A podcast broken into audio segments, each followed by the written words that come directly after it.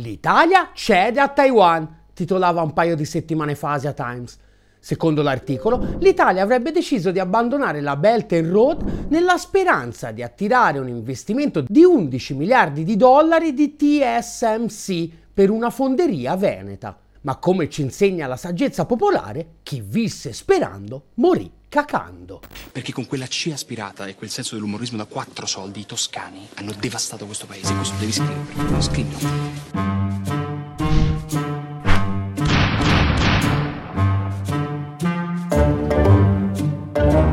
Verso la fine dell'era Merkel, il governo tedesco e il gigante taiwanese dei chip TSMC sembravano aver trovato l'accordo per la costruzione di un mega impianto a Dresda. Da allora, però, per un bel po' non si è mossa foglia, anzi, che tra Taiwan e Germania qualcosa si fosse incrinato, sarebbe dimostrato anche dall'affair tra la tedesca Siltronic e la taiwanese Global Wafer. Siltronic era un passo da acquisire l'azienda taiwanese per 4,35 miliardi di euro, ma l'anno scorso è saltato tutto. Come scriveva Lorenzo Lamperti su Wired, l'accordo non ha ricevuto il via libera dalle autorità regolatorie entro il tempo utile.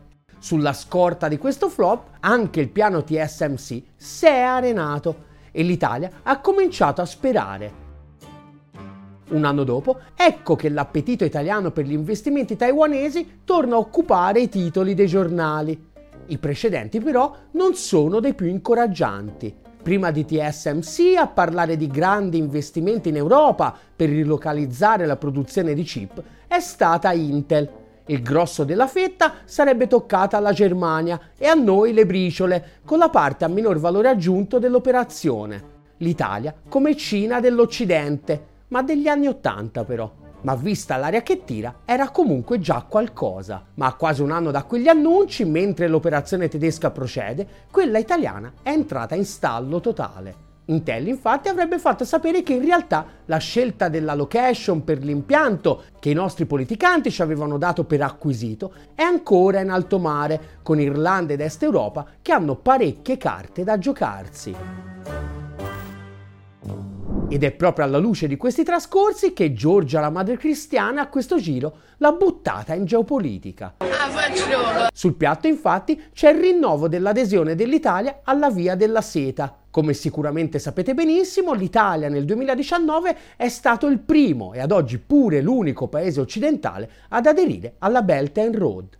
Intendiamoci, dal punto di vista delle ricadute concrete nel medio-breve termine, niente di rilevante. Francia e Germania, giusto per citare due concorrenti europei, non hanno firmato il memorandum, ma hanno un interscambio con la Cina ben più consistente e soprattutto un'integrazione delle filiere produttive in diversi settori strategici ben più solida ma sicuramente almeno era un primo passo importante per permettere all'Italia di fare leva su alcuni vantaggi geopolitici che con una classe dirigente non totalmente votata all'appecoramento atlantista potrebbero presentare diverse opportunità. Essere la portaerei nel cuore del Mediterraneo, tutto sommato, ha anche i suoi aspetti positivi. Ma in questi anni, invece che fare leva sul memorandum per ritagliarci il nostro piccolo posto al sole, non appena si è insediato il governo dei migliori, sì, ma solo nel senso dei migliori zerbini di Washington, lo abbiamo congelato. Fortunatamente, diciamo, carta canta e senza un intervento ad hoc del governo, l'adesione italiana alla Belt and Road si rinnoverà automaticamente nel 2024 e chissà che prima o poi, piegati dalle conseguenze della crisi economica in cui ci siamo infilati, a qualcuno non venga lo schiribizzo di cominciare a fare un minimo i nostri interessi e rilanciare. Sì, sì, no, mo, mo me lo segni proprio, c'è una cosa, non vi preoccupate. Ed è proprio per sgomberare il campo da questa eventualità che da qualche mese è partito il pressing sul governo italiano.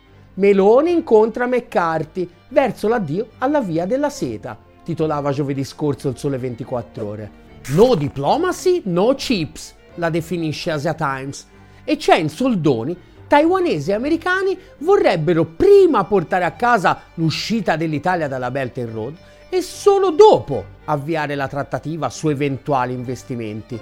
Il governo Meloni giustamente sta provando in tutti i modi a strappare qualche impegno più concreto prima di consegnarsi mani e piedi al nemico Di fronte alla richiesta se l'Italia abbia già deciso se uscire o meno dall'intesa, ad esempio, Tajani avrebbe risposto con un stiamo riflettendo.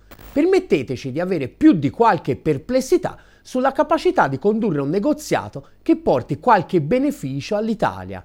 Perplessità che si avvicinano alla certezza quando leggiamo i giornali di riferimento della maggioranza di governo Secondo Stefano Graziosi, sulla verità, una stretta di Roma sulle attività cinesi nelle nostre infrastrutture sarebbe pienamente in linea con il nostro interesse nazionale. Se lo dice lui.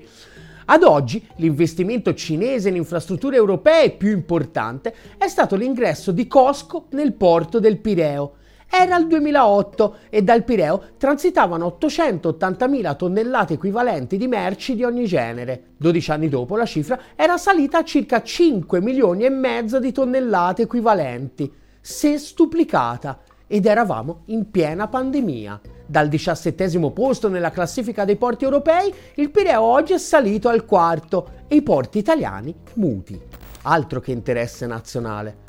Quello di Graziosi non è altro che un mix mortale di ideologia suprematista e wishful thinking, e non c'è bisogno di inventarsi niente per capirlo. Lo scrive chiaramente. Secondo Graziosi, cedere sul fronte Belt and Road prima di aver portato a casa qualcosa di concreto garantirebbe la benedizione dell'amministrazione democratica USA per il progetto di creare un nuovo blocco politico in Europa composto da popolari e il gruppo dei conservatori riformisti, con l'Italia laboratorio politico su scala continentale e Giorgiona, che dei conservatori riformisti è presidente, al capo di tutta la baracca. Obiettivo marginalizzare il PSE, che secondo Graziosi sarebbe sempre più inviso agli americani proprio per le sue posizioni filorusse e filocinesi. Qualche anno fa Berlusconi aveva chiamato il suo popolo alle armi per impedire il ritorno del comunismo. Il comunismo era il PD di Veltroni. Pensavamo di averle sentite tutte e invece era solo un assaggino. Oggi la destra reazionaria è in prima linea contro gli interessi nazionali per contrastare quei filo cinesi di Josep Borrell ed Enrico Letta.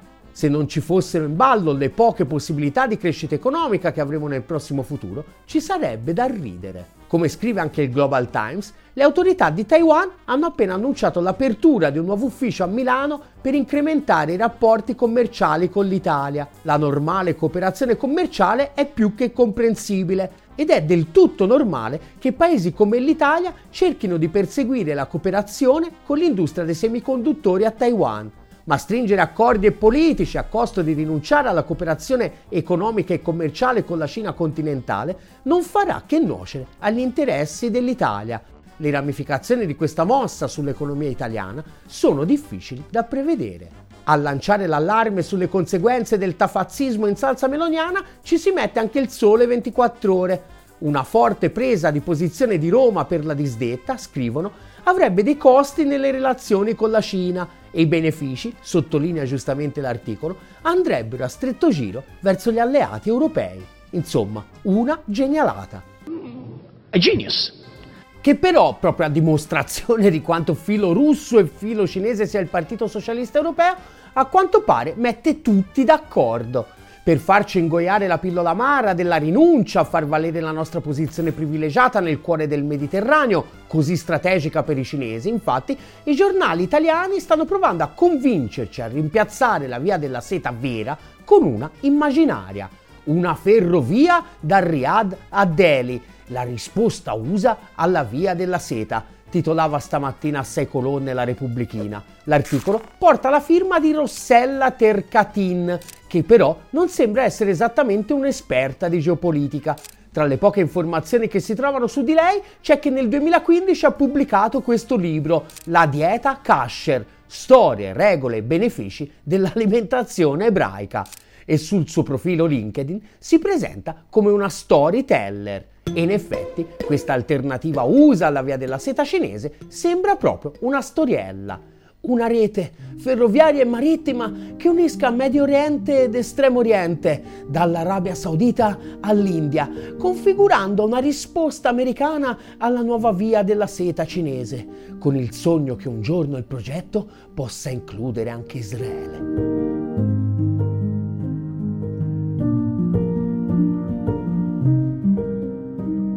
Un sogno, appunto, con le infrastrutture che crollano a pezzi in casa, la tegola del tetto del debito che pende sulla testa e la totale assenza di esperienza nel costruire infrastrutture in giro per il mondo, diverse da qualche base militare, gli USA ogni tanto provano a ritirare fuori la favoletta dell'alternativa democratica e liberale alla via della seta più amata dalle autocrazie del pianeta. La prima volta risale addirittura ormai al 2011, quando niente po' di meno che Hillary Clinton annunciò l'idea di una nuova Silk Road made in Washington per l'Afghanistan. Come racconta in un lungo articolo la nostra sempre impeccabile Erta Manenti, prevedeva circa 20 progetti infrastrutturali, due corridoi, uno nord-sud e un altro est-ovest, l'autostrada Kabul-Peshawar, un corridoio ferroviario e anche trasformare l'Afghanistan in un crocevia per la compravendita di energia tra Asia meridionale e Asia centrale. Immagino non ci sia bisogno di spiegare a 12 anni di distanza di questi bei progetti cosa è rimasto. Ve lo giuro. Sto E mentre l'Occidente chiacchiera e annuncia, la Cina macina. La scorsa settimana a Islamabad si è tenuto un vertice trilaterale tra i ministri degli esteri cinese, pakistano e afgano. Senza sforzarsi troppo, questa è la lista dei progetti avviati dalla Cina in Pakistan nell'ambito della Via della Seta, come riportata addirittura su Wikipedia, e ora sarebbe arrivata l'ora di estenderli all'Afghanistan, mentre gli USA si limitano a tenere congelati 10 miliardi di riserve estere afghane, dando il loro bel contributo a una delle crisi umanitarie più drammatiche degli ultimi decenni. Ma l'importante è crederci, come Stefano Graziosi. A giugno dell'anno scorso, ricorda infatti Graziosi, il G7 su input di Biden presentò un piano infrastrutturale da 600 miliardi di dollari per contrastare la nuova via della seta in Asia e in Africa. Che poi da quest'estate ad oggi non ci sia stato mezzo millimetro di progresso non sembra turbarlo più di tanto. L'importante è lo storytelling. E la prima regola dello storytelling è far finta che la realtà che lo contraddice semplicemente non esista. Ed ecco così che dai nostri media scompare quasi del tutto la notizia del giorno. Ieri infatti la Lega Araba ha finalmente approvato ufficialmente il ritorno tra le sue fila della Siria di Assad, una svolta epocale e un altro trionfo della diplomazia cinese. La normalizzazione dei rapporti con Assad infatti è un'altra conseguenza della nuova distensione tra sauditi e iraniani siglata sotto l'auspicio di Pechino. Per il presidente Bashar al-Assad, scrive il giornale, in un trafiletto troppo lucido per non essere relegato in una minuscola colonna laterale semi-nascosta, è un grande successo diplomatico. La svolta, continua l'articolo, è stata dettata dalla Realpolitik, le pericolose velleità di alcuni paesi dell'area come l'Arabia Saudita, il Qatar e la Turchia di aizzare e finanziare i gruppi armati della guerra santa contro Damasco si sono schiantate contro un conflitto lungo e sanguinoso che ha visto soccombere i ribelli. E, sottolinea polemicamente il giornale, non dimentichiamo che all'inizio erano appoggiati anche dagli Stati Uniti e a traino dall'Europa. Gli sconfitti, conclude l'articolo, sono gli Stati Uniti, che avevano puntato sull'isolamento e la demonizzazione di Assad. Una sconfitta contro la quale gli USA sembrano essere piuttosto impotenti. Come sottolinea anche Al Jazeera, che per fare contenta la sua proprietà catariota per anni è stata una delle principali spacciatrici di leggende metropolitane sul regime di Assad e sui ribelli che lo hanno combattuto, che venivano dipinti come democratici anche quando sbandieravano il vessillo dello Stato islamico, sebbene gli Stati Uniti abbiano provato in tutti i modi a scoraggiare i loro alleati dal normalizzare i legami con la Siria, alla fine hanno deciso di non penalizzare i paesi che si avvicinano al governo di Assad impotenti nei confronti degli alleati che finalmente hanno cominciato a seguire i loro interessi nazionali invece che quelli di Washington, agli USA non rimane altro che rifarsela con la popolazione civile. La Siria, infatti, come sapete, è sottoposta anche lei a un regime di sanzioni unilaterali illegali spietato, che come in Afghanistan ha aggravato drasticamente una crisi umanitaria di proporzioni bibliche e che ormai il mondo nuovo dichiara apertamente non avere più intenzione di tollerare. Quando il mese scorso il Consiglio per i diritti umani ha votato una risoluzione contro l'utilizzo delle sanzioni unilaterali, l'Occidente si è fatalmente ritrovato isolato di fronte al resto del mondo. 13 voti contro 33. Ma cantare vittoria sarebbe decisamente prematuro, perché quando a sentirsi accerchiato è un paese che da solo spende per le armi quanto tutti gli altri messi assieme, che la cosa si risolva pacificamente diventa piuttosto complicato. E l'Italia anche a questo giro non sembra avere nessuna intenzione di rimanersene tranquilla a farsi li sua. Come ha ricordato di recente anche Carlo Rovelli, tra fine 2023 e inizio 2024 la nostra Marina invierà una squadra portaerei nella regione dell'Indo-Pacifico per operare con gli alleati. L'operazione in realtà è già partita a inizio aprile infatti è salpato dalla Spezia diretto verso i mari dell'Asia orientale il pattugliatore Morosini. Come scrive Analisi Difesa, andrà sostanzialmente in avanscoperta per accumulare esperienze, anche logistiche, utili all'organizzazione della successiva missione.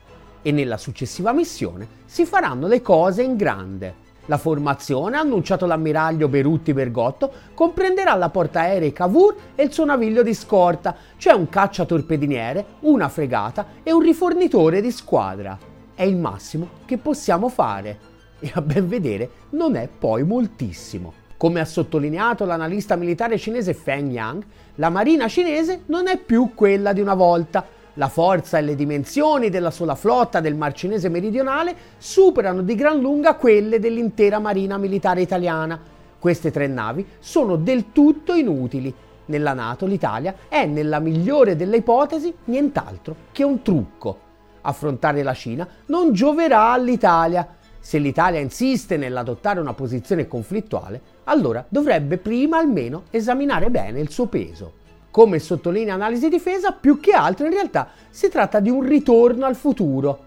La missione, infatti, leggiamo, rappresenterà non tanto un esordio, quanto il ripristino di una presenza navale italiana in quelle acque che era piuttosto frequente nell'epoca in cui la nostra marina era ancora regia. Bei tempi, eh, bei tempi. L'articolo ricorda con un certo orgoglio come nel giugno 1900 vari distaccamenti di marinai italiani parteciparono a quella che è considerata la prima operazione di polizia internazionale in chiave moderna, cioè la repressione della rivolta dei boxer in Cina. Parte dei marinai contribuì insieme ad altri contingenti europei alla difesa del quartiere di Pechino che ospitava le legazioni straniere. Ma non solo, L'articolo ricorda infatti anche come nell'agosto del 1937 sbarcarono a Tianjin Marò del reggimento San Marco per proteggere le concessioni occidentali insieme a soldati anglo-americani. A quei tempi per i liberali Mussolini ancora aveva fatto anche cose buone. Ora come allora, suprematisti di ogni orientamento politico marciano uniti come un solo uomo, uomo bianco, contro il resto del mondo. Cosa mai potrebbe andare storto? Per scoprirlo, vi aspettiamo stasera, lunedì 8 maggio alle 21 in diretta con la nuova puntata di Mondocina, il format di Ottolina TV in collaborazione con Dazibao. Nel frattempo, mentre l'1% si coalizza a suon di armi e portaerei, aiutaci a costruire un media che ogni giorno dia il suo piccolo contributo per rimettere insieme anche il 99%. Aderisci alla campagna di sottoscrizione di Ottolina TV su GoFundMe e su PayPal. E chi non aderisce è Antonio Tajani. Ottolina TV, comunque vada, sarà successo.